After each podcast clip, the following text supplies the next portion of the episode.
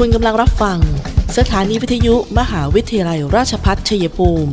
กระจายเสียงในระบบ FM Stereo Multiplex 98 MHz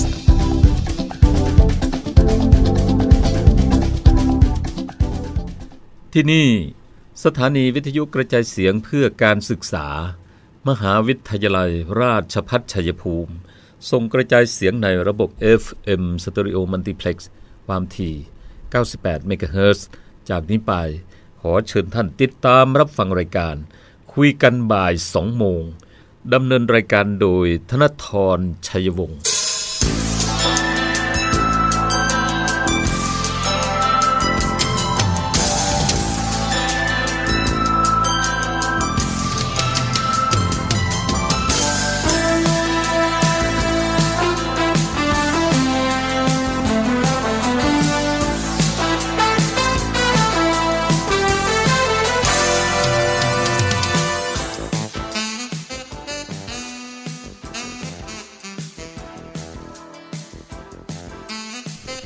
สวัสดีค่ะท่านผู้ฟังคะต้อนรับเข้าสู่ช่วงเวลาของรายการ คุยกันบ่าย 2 โมงค่ะ ประจำบ่ายของวันพุธที่ 16 มิถุนายน พุทธศักราช 2564 นะคะ หน้าที่ของดิฉันตุ๊กธนาธรทำหน้าที่ดำเนินรายการค่ะ FM 98 MHz สถานีวิทยุมหาวิทยาลัยราชภัฏชัยภูมินะคะ และทางหน้าเพจ CPRU Radio 98 MHz และรวมไปถึงแพลตฟอร์มอื่นๆ อย่างเช่น YouTube นะคะแล้วก็รวมไปถึงวิทยุออนไลน์ CPRU Radio รวมไปถึงพอดแคสต์คุยกันบ่าย2โมงก็สามารถติดตามกันได้นะคะทุกฝั่งก็สามารถเข้าไปติชมให้กำลังใจกับทีมงานได้ค่ะ วันนี้กับวันพุธที่ 16 มิถุนายนนะคะตัวเลขของจังหวัดชัยภูมิเราเป็นที่น่ายินดีค่ะ ไม่มีผู้ป่วยรายใหม่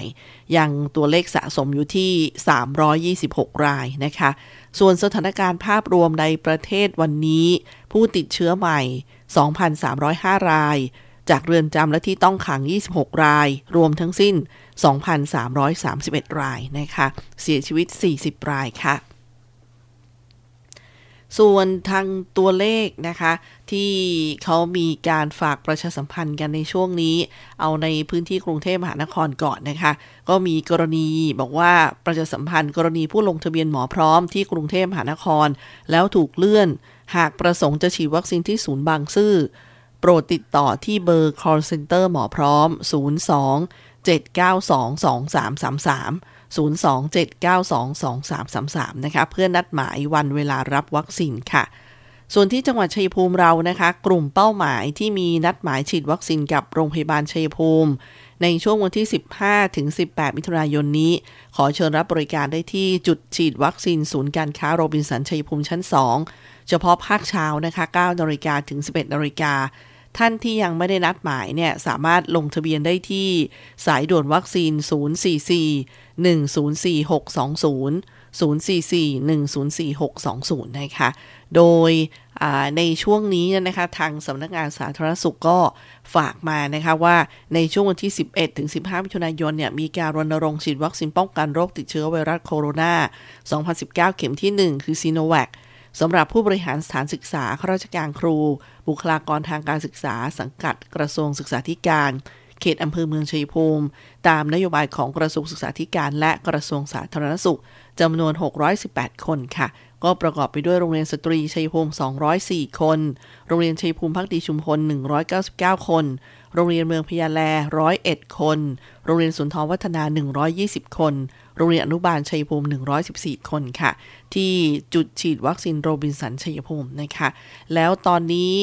ทางทกสนะคะเนื่องในสถานการณ์โควิดนี่แหละ ทกสก็ฝากประชาสัมพันธ์เรื่อง การขยายระยะเวลาปรับเปลี่ยนเวลาในการเปิดปิดทำการนะคะเพิ่มจากนี้ไปจนถึงสิ้นเดือนมิถุนายนค่ะ โดยททกสก็จะเปิดปิดทำการเวลา 9นาฬิกาถึง 15นาฬิกานะคะ ส่วนในห้างเนี่ยก็จะถึง 17นาฬิกาค่ะ ขออภัยในความไม่สะดวกมาในโอกาสนี้ด้วยนะคะสำหรับรายการคุยกันบ่าย 2 โมงวันนี้ ทักทายกันในช่วงแรกค่ะ เดี๋ยวกลับมาในช่วงที่ 2 นะคะ พักกันสักครู่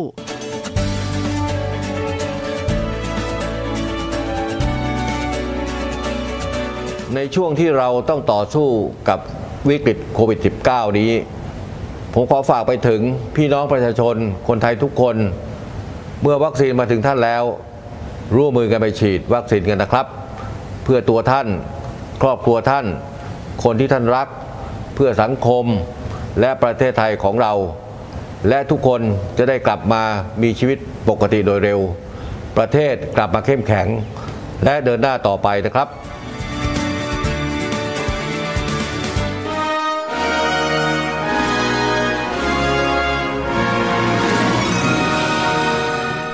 มหาวิทยาลัยราชพัฒชัยภูมิรับสมัครนักศึกษาระดับปริญญาตรี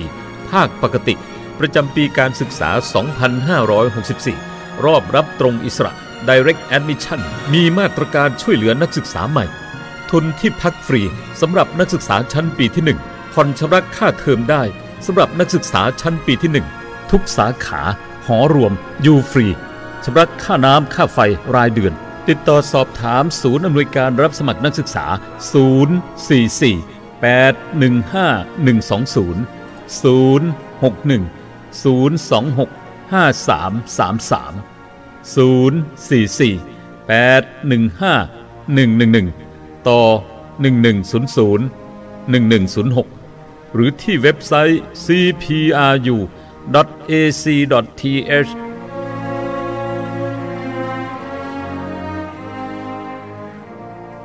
ท่านผู้ฟังคะช่วงที่ 2 นะคะ ก็มาเริ่มต้นกันที่วันนี้นะคะในช่วงสายๆเนี่ยค่ะ 10นาฬิกา30 นาทีนะคะพลตำรวจโทพารุรัตน์หลักบุญผู้บัญชาการตำรวจภูธรภาค 3 ค่ะ ได้เดินทางมา ร่วมแถลงข่าวการจับกลุ่มผู้ต้องหาคดียาเสพติดรายสำคัญนะคะ ที่ห้องประชุมพยาแลชั้น 5สารกลางจังหวัดชัยภูมิค่ะ โดยมีท่านผู้ว่าวิเชียนจันทรโนไทย พลตำรวจตรีฉลองสุขจันทร์ ผู้บังคับการตำรวจภูธรจังหวัดชัยภูมิร่วมแถลงข่าวในวันนี้ด้วยนะคะ ก็เป็นกรณีจับกลุ่มเครือข่ายนักค้ายาเสพติดรายสำคัญ เป็นยาบ้า 21,632 เม็ดไอซ์151 กรัมนะคะภายใต้ยุทธการพิฆาตทรชน คนค้ายาอีสานใต้ ซึ่งเป็นตามนโยบายของพลตำรวจโทพานุรัตน์หลักบุญผู้บัญชาการตำรวจภูธรภาค 3 ค่ะ แล้วก็ โดยการอำนวยการของพลตำรวจตรีฉลองสุขจันทร์ผู้บังคับการตำรวจภูธรจังหวัดชัยภูมิและพันตำรวจเอกไพโรธขุนหมื่น รองผู้บังคับการตำรวจภูธรจังหวัดชัยภูมิ ก็ได้มีการสั่งการให้ชุดปฏิบัติการชุดนี้นะคะ ซึ่งก็นำโดยพันตำรวจตรีปัญญาพิสิทธิ์ประภาสารวัตรสืบสวนสอบสวนพร้อมกับทีมงานนะคะออกจับกลุ่มเครือข่าย การค้ายาเสพติดครั้งนี้ค่ะเมื่อ ก็มีเครือข่ายที่1นี่จับกลุ่มเมื่อวันที่ 14 มิถุนายน ช่วง 14 นาฬิกาจับกลุ่มได้ 3 รายนะคะ ก็เป็นบุคคลที่อยู่อายุ 34 ปีนะอยู่บ้านเลขที่ 49 ทับ1หมู่ 12ตำบลชีลอง แล้วก็เป็นของกลางยาบ้า 11,600 เม็ดไอซ์151กิโลกรัมนะคะ แล้วก็มีนายอีกนายหนึ่งนี่อายุ 19 ปีนะคะอยู่บ้านเลขที่ 48 หมู่ 12 ชีลองเหมือนกัน พร้อมด้วยยาบ้า 16 เม็ด แล้วก็ยังมีนาอีกนายหนึ่งอายุ 19 ปีโหท่านฟังเวลาได้ยินอายุเนี่ยนะคะ เราก็จะใจหายกันก็อยู่บ้านเลขที่ 27 หมู่ 4 ชีลองเหมือนกันนะคะ เป็นยาบ้า 16 เม็ด แล้วก็พฤติการนี่ก็คืออได้จากการจับกลุ่มผู้ต้องหาเนี่ย เมื่อวันที่ 11 มิถุนายนก็ได้ของกลางยาบ้า 27,800 เม็ด และไอซ์ 554 กรัม แล้วก็มีการสอบสวนขยายผลจากคนเนี้ยนะคะว่าได้นำยาบ้าจำนวน 10 มัดส่งให้ ผู้ต้องหารายนี้ก่อนที่จะตนจะถูกจับนะคะ อันนี้ก็มีเครือข่ายที่ 2 อีกนะคะ เป็นผู้ที่อยู่วังทองพักดีชุมพล ของกลางยาบ้าน 10,000 เม็ดนะคะ อันนี้ก็เอ่อเป็นเรื่องของการจับกลุ่มปราบปรามยาเสพติดในพื้นที่จังหวัดชัยภูมิค่ะ ส่วนวันนี้แฟนบอลนะคะ อย่าลืมว่าทาง NBT ก็ได้มีการปรับระบบการออกอากาศผ่านดาวเทียม เพื่อรองรับข้อกำหนดของยูโร ในการถ่ายทอดสดฟุตบอลยูโร 2020 ทำให้การรับชมผ่านดาวเทียมบางบางกล่องเนี่ย เกิดจอดำ แต่ท่านสามารถแก้ปัญหาได้โดยง่ายนะคะ โดย ให้ท่านเนี่ยทำการถอดปลั๊กเครื่องรับดาวเทียมของท่าน แล้วก็เสียบใหม่ รอการอัปเดตจนเสร็จจะสามารถรับชมได้เช่นเดิมค่ะ แล้วก็อาจมีบางกล่องที่ต้องตั้งค่าเอง ให้ท่านติดต่อให้ผู้ผู้ให้บริการกล่องของท่านเนี่ย ซึ่งพร้อมจะช่วยแก้ปัญหาให้นะคะ ซึ่งทาง NBT ก็ยืนยันว่าทุกกล่องสามารถรับชมการถ่ายทอดได้ค่ะ ส่วนงานงาน 10,000 อัตราที่น้องๆกำลังให้ความสนใจเลยนะคะ ที่เงินอัตราเงินเดือน 18,000 บาทเนี่ยอยู่ที่กระทรวงไหนกันบ้างนะคะ ปริญญาตรีนะคะรับเป็นพนักงานราชการเฉพาะกิจระยะเวลาการจ้าง 1 ปี สามารถติดตามได้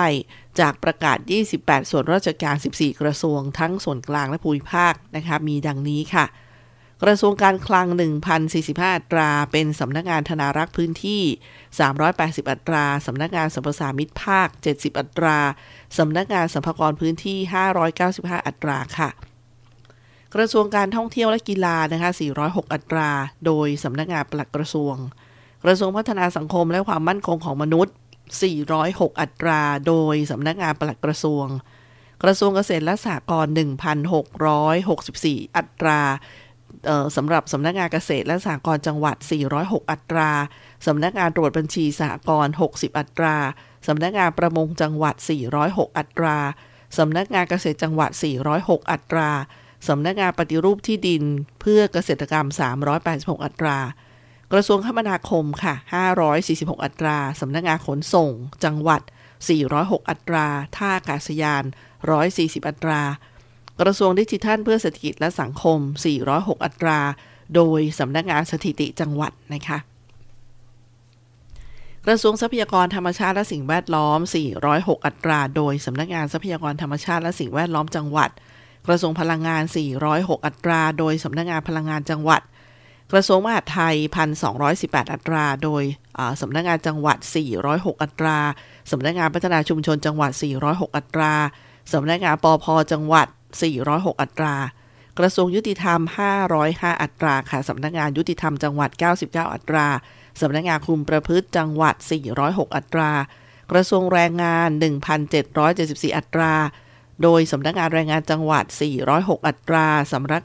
สำนักงานจัดหางานจังหวัด 406 อัตรากรมพัฒนาฝีมือแรงงาน สถาบันพัฒนาฝีมือแรงงาน 150 อัตรา กรมสวัสดิการและคุ้มครองแรงงาน 406 อัตรา สำนักงานประกันสังคมจังหวัด 406 อัตราค่ะ กระทรวงวัฒนธรรมนะคะ 406 อัตรา โดยสำนักงานปลัดกระทรวง กระทรวงสาธารณสุข 406 อัตรา โดยสำนักงานปลัดกระทรวง กระทรวงอุตสาหกรรม 406 อัตรา โดยสำนักงานปลัดกระทรวง สำนักงานอุตสาหกรรมจังหวัดค่ะ อันนี้ก็เป็นที่ว่าหมื่นอัตรานะคะ หลายท่านก็แหมกำลังรอคอยเลยว่า นะ จะมีในจังหวัดของเรานี่มีหน่วยงานไหนบ้างก็ไปติดตามกันตามที่แจ้งเนี่ยนะคะ เมื่อวันที่ 14 มิถุนายนที่ผ่านมาค่ะสำนักงานพระพุทธศาสนาจังหวัดนะคะซึ่งนำโดยท่านผู้อำนวยการนรงศักดิ์อ้อทองค่ะ ผู้อำนวยการสำนักงานพระพุทธศาสนาจังหวัดพร้อมข้าราชการในสังกัดนะคะ ได้ลงพื้นที่ตรวจเยี่ยมการเตรียมความพร้อม ก่อนเปิดภาคเรียนในสถานการณ์แพร่ระบาดของโควิด โดยได้ดำเนินการตรวจ นับนักเรียน เพื่อรองรับข้อมูลณวันที่ 14 มิถุนายน เพื่อประกอบการดำเนินการ สนับสนุนส่งเสริมการเรียนการสอน และจัดทำข้อมูลสารสนเทศ ด้านการศึกษา ที่โรงเรียนชัยภูมิพิทักษ์ผาเกิ้งตำบลกุจุมแสงอำเภอหนองบัวแดงจังหวัดชัยภูมิ แล้วก็ที่โรงเรียนชัยภูมิพนารามตำบลในเมืองอำเภอเมืองจังหวัดชัยภูมิค่ะทุกฟังกำลังอยู่กับช่วงเวลาของรายการคุยกันบ่าย 2 โมงนะคะ กับบ่ายวันพุธวันนี้ ยังคงมีสถานการณ์อื่น ๆ ที่นำมาย้ำเตือนกันนะคะ เดี๋ยววันนี้เรื่องหนึ่งที่ต้องควบคู่ไปด้วยกับการที่เราจะต้องฝ่าวิกฤตของโควิดนะคะก็เรื่องของครอบครัวนะคะเดี๋ยวช่วงหน้าเราจะมาคุยกันก็มีคำแนะนำา3วัคซีนครอบครัว ที่เราจะต้องดูแลกันและกันนะคะในเรื่องของความเข้มข้นของการดำเนินชีวิต การจะช่วยรับฟังนะคะการสร้างความสุข ความไว้วางใจกันในครอบครัวค่ะ แล้วก็ยังมีสาระหนึ่งก็คือเรื่องของการประกวดคำขวัญจังหวัดชัยภูมินะคะซึ่งเปิดให้แข่งขันกันเนี่ยแล้วก็จะมีการส่งผลงานในช่วงนี้ เงินรางวัล 5,000 บาทค่ะ ส่งผลงานได้ตั้งแต่วันนี้จนถึง 9 กรกฎาคมนะคะเดี๋ยวช่วงหน้าเรากลับมาคุยกัน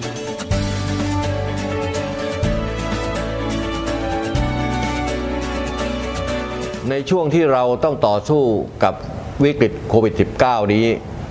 ผมขอฝากไปถึงพี่น้องประชาชนคนไทยทุกคน เมื่อวัคซีนมาถึงท่านแล้ว ร่วมมือกันไปฉีดวัคซีนกันนะครับ เพื่อตัวท่าน ครอบครัวท่าน คนที่ท่านรัก เพื่อสังคมและประเทศไทยของเรา และทุกคนจะได้กลับมามีชีวิตปกติโดยเร็ว ประเทศกลับมาเข้มแข็ง และเดินหน้าต่อไปนะครับ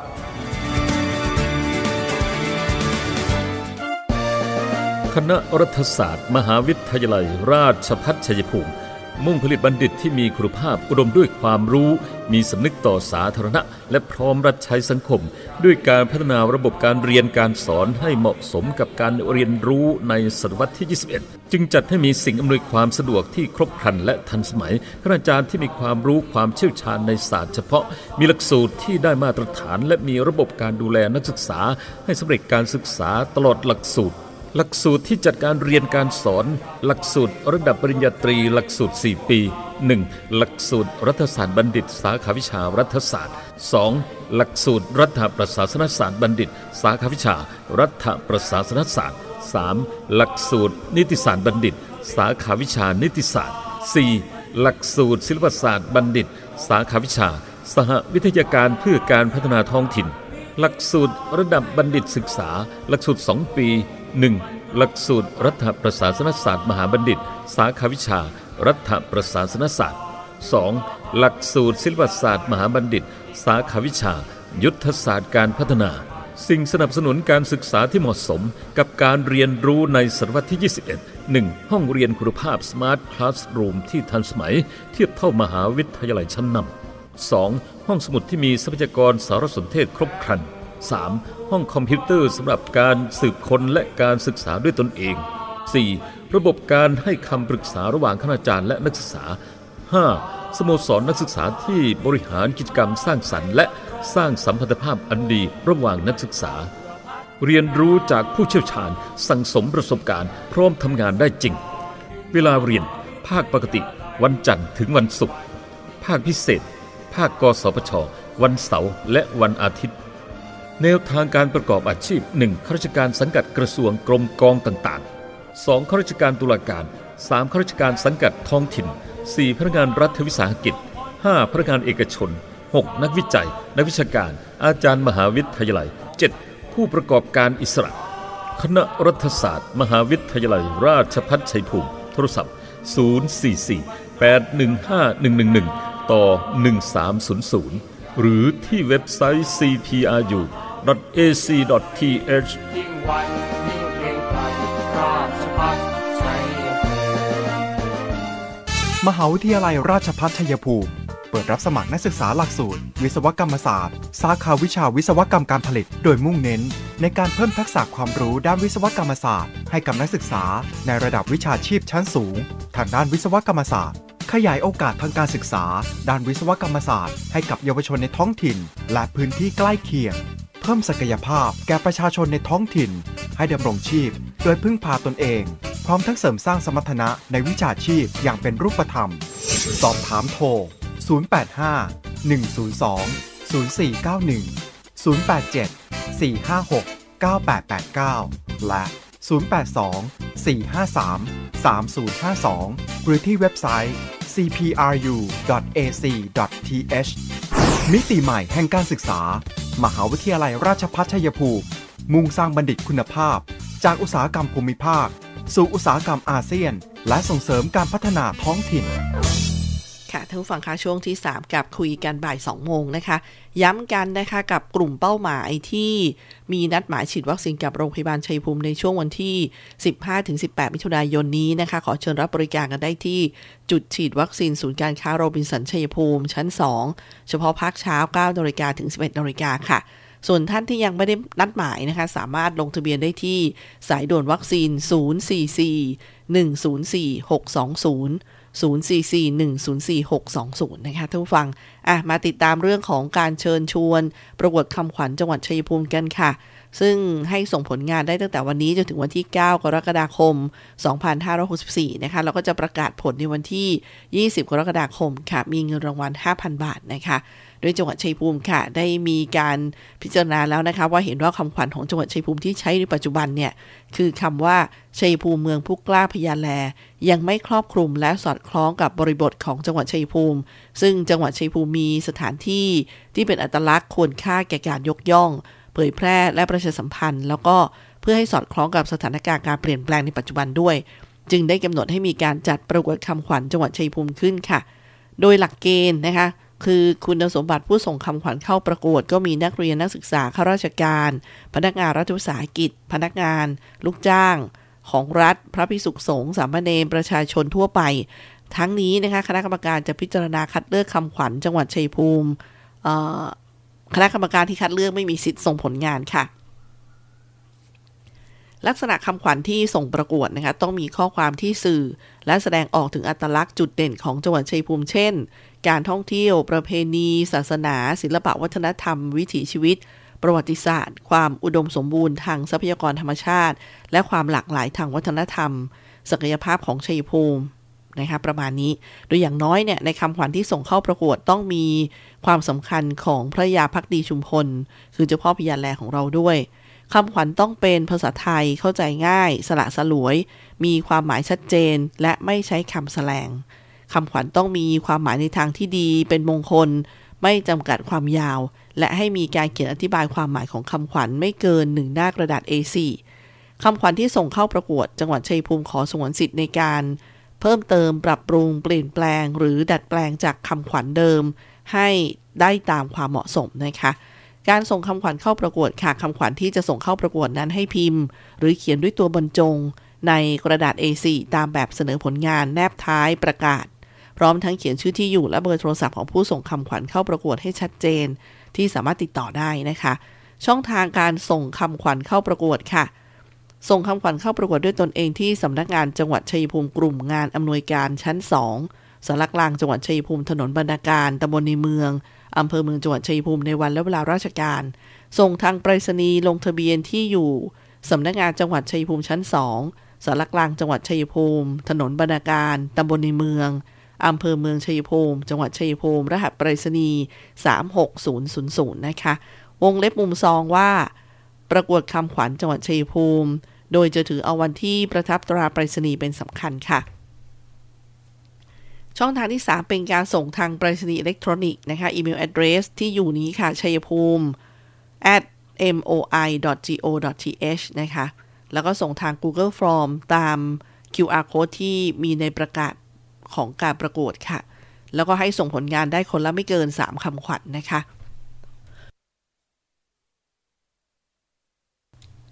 และสามารถส่งคำขวัญเข้าประกวดได้ ตั้งแต่บัดนี้ในวันที่ออกประกาศจนถึงวันศุกร์ที่ 9 กรกฎาคม 2564 ภายในเวลา 16นาฬิกา30 นาทีในทุกช่องทางของการส่งผลงานค่ะ รางวัลชนะเลิศนะคะรางวัลได้รับเงินรางวัล 5,000 บาท พร้อมโล่ประกาศเกียรติคุณและเกียรติบัตร พร้อมรางวัลชมเชย 5 รางวัลจะได้รับเกียรติบัตรนะคะประกาศผลการตัดสินการประกวดคำขวัญจังหวัดชัยภูมิภายในวันที่ 20 กรกฎาคม 2564 ค่ะ วันนี้มีสาระเรื่องนี้นะคะมาเชิญชวนกัน ว่ารถเก่าทำประกันภัย พรบรถจักรยานยนต์ได้นะคะ โดยท่านต้องเตรียมเอกสารบัตรประชาชน แล้วก็เล่มทะเบียนรถ หรือสำเนาเล่มทะเบียนรถ หากไม่มีสำเนาเล่มทะเบียนรถก็สามารถนำรถเนี่ยไปให้เจ้าหน้าที่ขูดเลขตัวถังรถได้นะคะ เพื่อยืนยันว่าเป็นรถคันที่ทำประกันภัยเพียงเท่านี้ ก็สามารถทำพรบได้ค่ะ ก็ไปสอบถามกันได้นะคะซึ่งอัตราค่าเบี้ยประกันภัย พรบรถจักรยานยนต์เนี่ยเป็นราคาที่ที่ว่าไปนี่คือรวมภาษีมูลค่าเพิ่มและอากรแล้วนะคะตามที่กฎหมายกำหนด ถ้าจักรยานยนต์ส่วนบุคคลไม่เกิน 75 ซีซีค่ะ 161 บาท 57 สตางค์นะคะแล้วก็ถ้าเกิน 75 ซีซี ไปถึง 125 ซีซี 323 บาท 14 สตางค์ แล้วก็รถรับจ้างให้เช่าสาธารณะนะคะเกิน 75 ซีซี ถึง 125 ซีซี เบี้ยประกัน 376 บาท 64 สตางค์แล้วก็ยังมีในกลุ่มของรถจักรยานยนต์ส่วนบุคคลนะคะถ้าเกิน 125 ซีซี ถึง 150 ซีซี เบี้ย 430 บาท 14 สตางค์เกิน 150 ซีซี ขึ้นไป 645 บาท 21 สตางค์แล้วก็รถจักรยานยนต์ที่ขับเคลื่อนด้วยไฟฟ้านะคะเบี้ยประกันภัย 322 ขอภัยค่ะ 323 บาท 14 สตางค์ ก็เป็นจักรยานยนต์ไฟฟ้า ยังไงก็สอบถามที่บริษัทกลาง call center 1791 ค่ะ 1791 นะคะเผื่อท่านอยากได้รายละเอียดเพิ่มเติมค่ะ เดี๋ยวช่วงนี้เราพักกันสักครู่นะคะ เดี๋ยวกลับมาในช่วงหน้ากับ ศูนย์ต่อต้านข่าวปลอมจากกระทรวงดิจิทัลค่ะ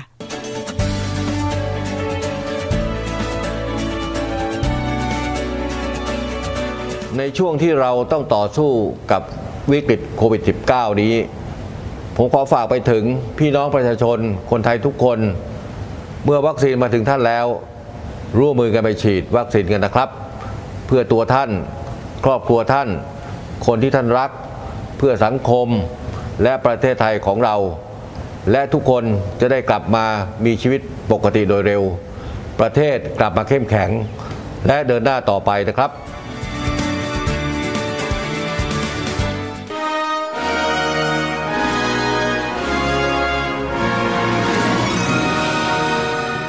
มหาวิทยาลัยราชพัฒชัยภูมิรับสมัครนักศึกษาระดับปริญญาตรี ภาคปกติ ประจำปีการศึกษา 2564 รอบรับตรงอิสระ Direct Admission มีมาตรการช่วยเหลือนักศึกษาใหม่ ทุนที่พักฟรีสำหรับนักศึกษาชั้นปีที่ 1 ผ่อนชำระค่าเทอมได้สำหรับนักศึกษาชั้นปีที่ 1 ทุกสาขา หอรวม อยู่ฟรีชำระค่าน้ำค่าไฟรายเดือน ติดต่อสอบถามศูนย์อำนวยการรับสมัครนักศึกษา 044 815 120 061 026 5333 044 815 111 ต่อ 1100 1106 หรือที่เว็บไซต์ cpru.ac.th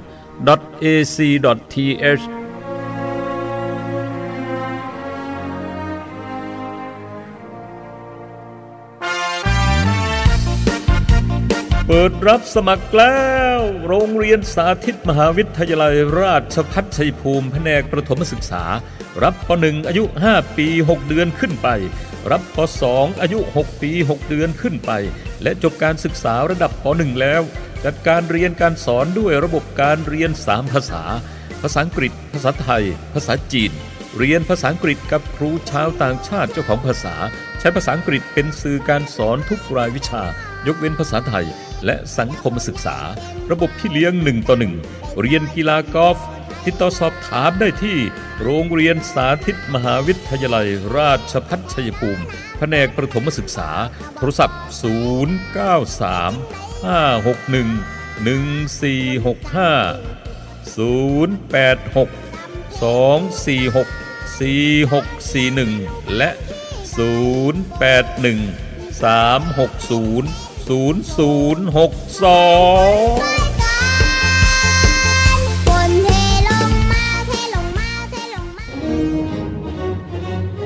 ข่าวด่วนข่าวดี คณะบริหารธุรกิจ มหาวิทยาลัยราชพัฒชัยภูมิ เปิดรับสมัครนักศึกษา ประจำปีการศึกษา 2564 ระดับปริญญาตรี หลักสูตรบริหารธุรกิจบัณฑิต ภาคปกติและภาคกสปชครั้งที่ 2 และระดับปริญญาโท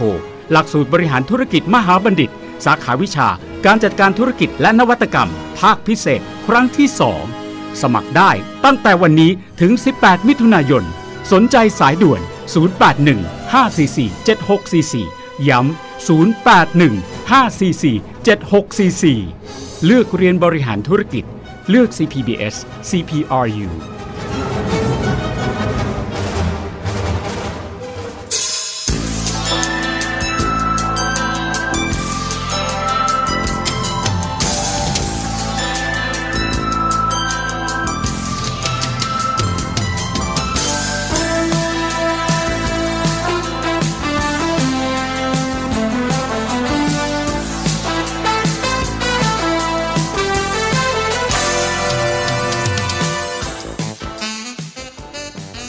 มาถึงช่วงท้ายรายการกับคุยกันบ่าย 2 โมงประจำวันนี้นะคะท่านผู้ฟังคะมีประกาศจากราชวิทยาลัยจุฬาภรณ์ค่ะ ได้แจ้งปิดรับการยื่นความประสงค์ ขอรับวัคซีนตัวเลือกซิโนฟาร์มระยะที่ 1 ผ่านระบบออนไลน์ ในวันศุกร์ที่ 18มิถุนายนนี้เวลา 16นาฬิกาเป็นต้นไปนะคะ ก็ฟังข่าวต้องฟังให้ชัดๆเลยว่าระยะที่ 1 แล้วก็เป็นในส่วนของการในระดับองค์กรหน่วยงานนะคะ อันนี้ก็นำมาฝากกัน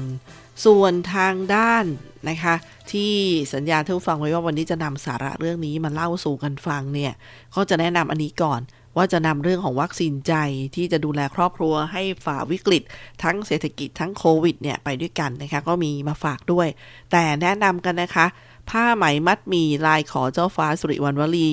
ย้อมสีธรรมชาติจากกลุ่มสตรีทอผ้าไหมบ้านเซี่ยวน้อยอำเภอเมืองจังหวัดชัยภูมิเราถ้าสนใจก็ ติดต่อได้นะคะแม่มาลา 0872535284 0872535284 นะคะ แล้วก็ยังมีภาพของอตลาดประชารัฐไทยคอนสารยิ้มได้นะคะเขาสะออนคอนสารเมืองแห่งความสุข โดยจะเปิดทุกวันอังคาร เวลา 13นาฬิกาถึง 19นาฬิกาตลาดประชารัฐไทยคอนสารยิ้มได้เนี่ยจะเปิดบริการซื้อขายสินค้าอาหารพื้นถิ่นไทยคอนสาร โดยมีพ่อค้าแม่ค้ามาจำหน่ายสินค้า ประชาชนก็มาจับจ่ายซื้อของกันค่ะ พร้อมทั้งปฏิบัติตนตามมาตรการป้องกัน โรคโควิด -19 อย่างเคร่งครัดนะคะ เพื่อนๆที่อยู่ใกล้ไกลก็แวะไปอุดหนุนกันได้นะคะนี่ก็มีภาพมาฝากกันด้วยมาถึงเรื่องของวัคซีนครอบครัวกันหน่อยนะคะพลังบวกเขาบอกครอบครัวที่มองบวกเนี่ยมองเห็นทางออกในทุกปัญหาแม้ในภาวะวิกฤต เมื่อเห็นทางออกแล้วครอบครัวก็ต้องอาศัยพลังยืดหยุ่น นั่นคือเพื่อให้สามารถปรับเปลี่ยนบทบาททำหน้าที่ทดแทนกันได้ ช่วยกันแบ่งเบาภาระที่เกิดขึ้น แล้วก็นำไปสู่พลังความร่วมมือนะคะพลังความร่วมมือก็คือทำให้ครอบครัวปรองดองเป็นน้ำหนึ่งใจเดียวกันในการฝ่าฟันอุปสรรคที่เกิดขึ้น ส่วนคำว่าวัคซีนครอบครัวเนี่ยท่านผู้ฟังก็มีแนวทาง คือคำว่าวัคซีนครอบครัวเนี่ยเป็นวัคซีนสังคม ที่ต้องให้ให้กับผู้ที่เป็นแม่หรือหัวหน้าครอบครัว เพื่อนำไปแบ่งปันสู่คนในครอบครัว เมื่อวัคซีนครอบครัวพร้อม จะเปรียบเสมือนร่างกายที่มีภูมิคุ้มกัน ถึงแม้จะเจอวิกฤต ซึ่งเปรียบเสมือนเชื้อโรค อาการก็จะไม่รุนแรง แล้วก็กลับมาทำหน้าที่เดิมได้อย่างราบรื่นนะคะ สังคมไทยไปต่อได้ ถ้าครอบครัวไทยใจเข้มแข็ง ตระหนักแต่ไม่ตระหนกนะคะ แต่ถ้ามีอะไรที่แบบแหมมันหนักเหลือเกินท้อเหลือเกิน ขยับซ้ายก็มืด ขวาก็มืด ก็ลองที่สายด่วนสุขภาพจิต 1323 นะคะ ดีกว่าไม่มีใครรับฟังเราเลย 1323 เขาบอกสังคมไทยหรือว่าครอบครัวของเราเนี่ยจะผ่านทุกสิ่งทุกอย่างไปได้ก็คือการช่วยกันรับฟังซึ่งกันและกันนะคะ ด้วยความปรารถนาดีค่ะจากพวกเราทีมงานคุยกันบ่าย2โมงนะคะส่งท้ายกันที่ ช่วงศูนย์ต่อต้านข่าวปลอมจากกระทรวงดิจิทัลนะคะวันนี้ก็มีมาฝากท่านผู้ฟังกันเช่นเคยค่ะ เริ่มกันที่ข่าวปลอมข่าวแรกนะคะประเด็นในวัคซีนโควิด -19 มีเชื้ออันตรายที่ใช้สำหรับฆ่าล้างเผ่าพันธุ์คนไทย กรณีนำเสนอวิดีโอที่มีเนื้อหาว่ามีผู้ก่อการร้ายเข้าแทรกแซงบริษัทยา แล้วก็ใส่เชื้อโรคอันตรายลงในวัคซีนโควิด -19 เพื่อฆ่าล้างเผ่าพันธุ์คนไทยนั้น ทางสำนักงานปลัดกระทรวงสาธารณสุข กระทรวงสาธารณสุข ได้ตรวจสอบข้อท็จจริง แล้วก็ชี้แจงว่า ประเด็นดังกล่าวนี่เป็นข่าวปลอม โดยทางกระทรวงมีกระบวนการจัดเก็บ และตรวจสอบวัคซีนอย่างเคร่งครัด ก่อนที่จะนำมาฉีดให้กับประชาชนค่ะ ไปที่ข่าวปลอมข่าวที่2นะคะเขาบอกว่า ประเด็นประเทศไทยมีจำนวนผู้เสียชีวิตจากการฉีดวัคซีนโควิด -19 เกือบร้อยคน จากกรณีการส่งต่อข้อความว่าตอนนี้มีผู้เสียชีวิตจากการฉีดวัคซีนโควิด -19 จำนวนเกือบร้อยคนแล้ว แต่รัฐบาลสั่งให้ปิดข่าวนั้น ทางกรมควบคุมโรคกระทรวงสาธารณสุขได้ตรวจสอบ แล้วก็ได้รับการยืนยันจากคุณหมอ และผู้เชี่ยวชาญค่ะว่า ปัจจุบันยังไม่มีการรายงานผู้เสียชีวิต จากวัคซีนโควิด -19 อีกทางข้อมูลที่นำมากล่าวอ้างเนี่ยทางหน่วยงานยังไม่เคยได้รับการรายงานแต่อย่างใดนะคะ ส่งท้ายที่ ข่าวปลอมข่าวนี้ข่าวปลอมข่าวนี้บอกประเด็นบอกว่า ผลิตภัณฑ์เอฟฟูรินนะคะเอฟฟูริน E E W F E R I N เอฟฟูรินช่วยลดน้ำหนักส่วนเกินได้ กรณีผลิตภัณฑ์เอฟฟูรินที่ใช้ข้อความแสดงสรรพคุณตามประเด็นข้างต้น ทางสำนักงานคณะกรรมการอาหารและยา ได้ตรวจสอบข้อมูลในระบบสืบค้นข้อมูลผลิตภัณฑ์ ก็พบว่าผลิตภัณฑ์เสริมอาหารเอฟฟูรินแสดงข้อมูลทางการแพทย์ที่เป็นเท็จ แล้วก็ใช้ข้อความแสดงคุณประโยชน์ หรือสรรพคุณของอาหารที่ไม่ได้รับอนุญาต รวมถึงมีการแอบอ้างชื่อบุคลากรทางการแพทย์ที่ไม่มีตัวตนอยู่จริงนะคะโอ้นะพูดถึงทุกวันนี้ข่าวคราวก็ต้องกลั่นกรอง แล้วก็ดูแหล่งของอ แหล่งข้อมูลที่ถูกต้องนะคะท่านฟังเพื่อช่วยทำให้เราเนี่ยมั่นใจในการรับข่าวสารมากยิ่งขึ้น อะไรที่ไม่มั่นใจก็ตรวจสอบก่อนที่จะแชร์ต่อนะคะ วันนี้รายการคุยกันบ่าย2โมงต้องขอบคุณทุกฟังค่ะที่ให้เกียรติติดตามรับฟัง ไว้พบกันใหม่นะคะ วันนี้ลาไปก่อนดิฉันตุ๊กธนทรดำเนินรายการ สวัสดีค่ะ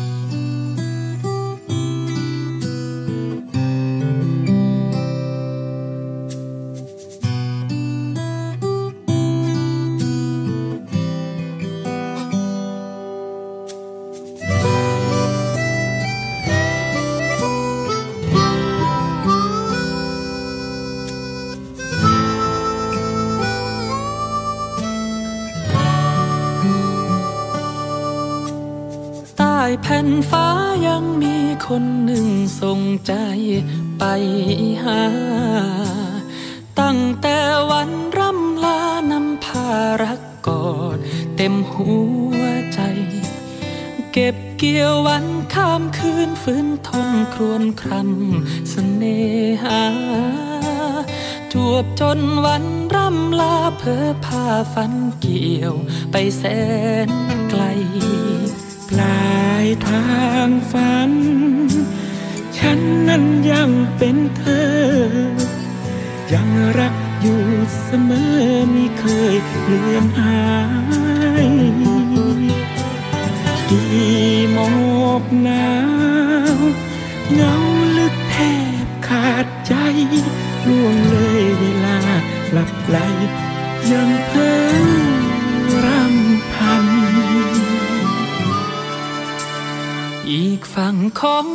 จันตอนนี้ทางนั้นเงาบางหรือเปล่า ฝากจันถามข่าวใจของคนอยู่ไกลบอกเขาว่ามีคนรอ เฝ้าส่งความคิดถึง ไม่รู้จะไปถึงเธอบ้างไหมโน หากคืนนี้เธอเงาเหมือนกันแงน มีฉันนั่งเคียงข้างเธอ ใต้แผ่นฟ้ายังมีคนหนึ่งส่งใจไปหา รอเธอหวนขึ้นมานั่งเคียงคู่กันเหมือนเก่า เก็บเกี่ยววันข้ามคืนฝืนทนรักฝากใจเหงาใจ ฉันเอาไว้ที่เธอ จึงละเมอเพ้อ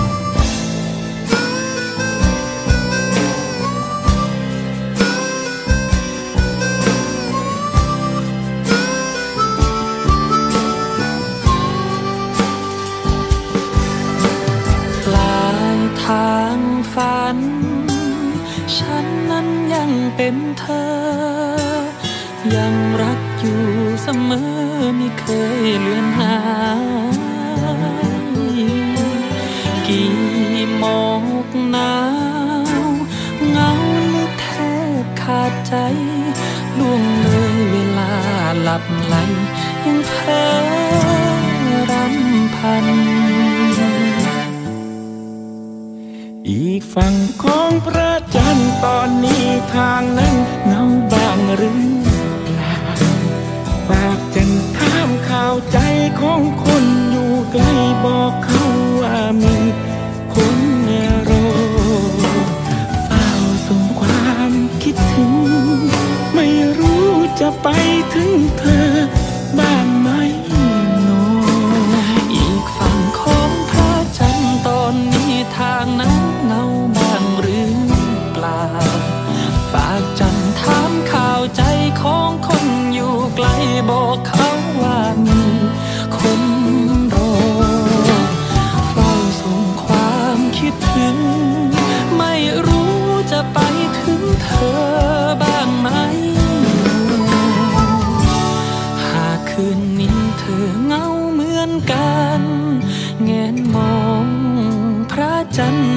ฉันนั่งเคียงข้างเธอ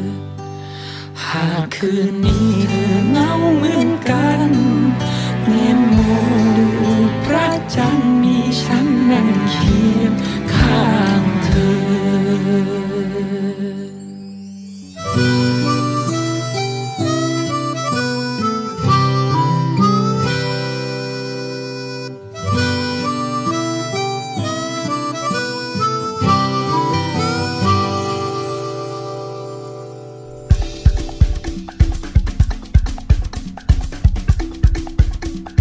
คุณกำลังรับฟัง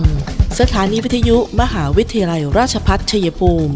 กระจายเสียงในระบบ FM Stereo Multiplex 98 MHz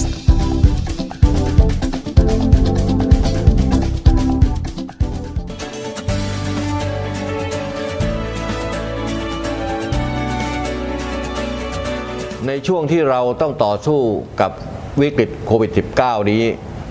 ผมขอฝากไปถึงพี่น้องประชาชนคนไทยทุกคน เมื่อวัคซีนมาถึงท่านแล้ว ร่วมมือกันไปฉีดวัคซีนกันนะครับ เพื่อตัวท่าน ครอบครัวท่าน คนที่ท่านรัก เพื่อสังคมและประเทศไทยของเรา และทุกคนจะได้กลับมามีชีวิตปกติโดยเร็ว ประเทศกลับมาเข้มแข็ง และเดินหน้าต่อไปนะครับ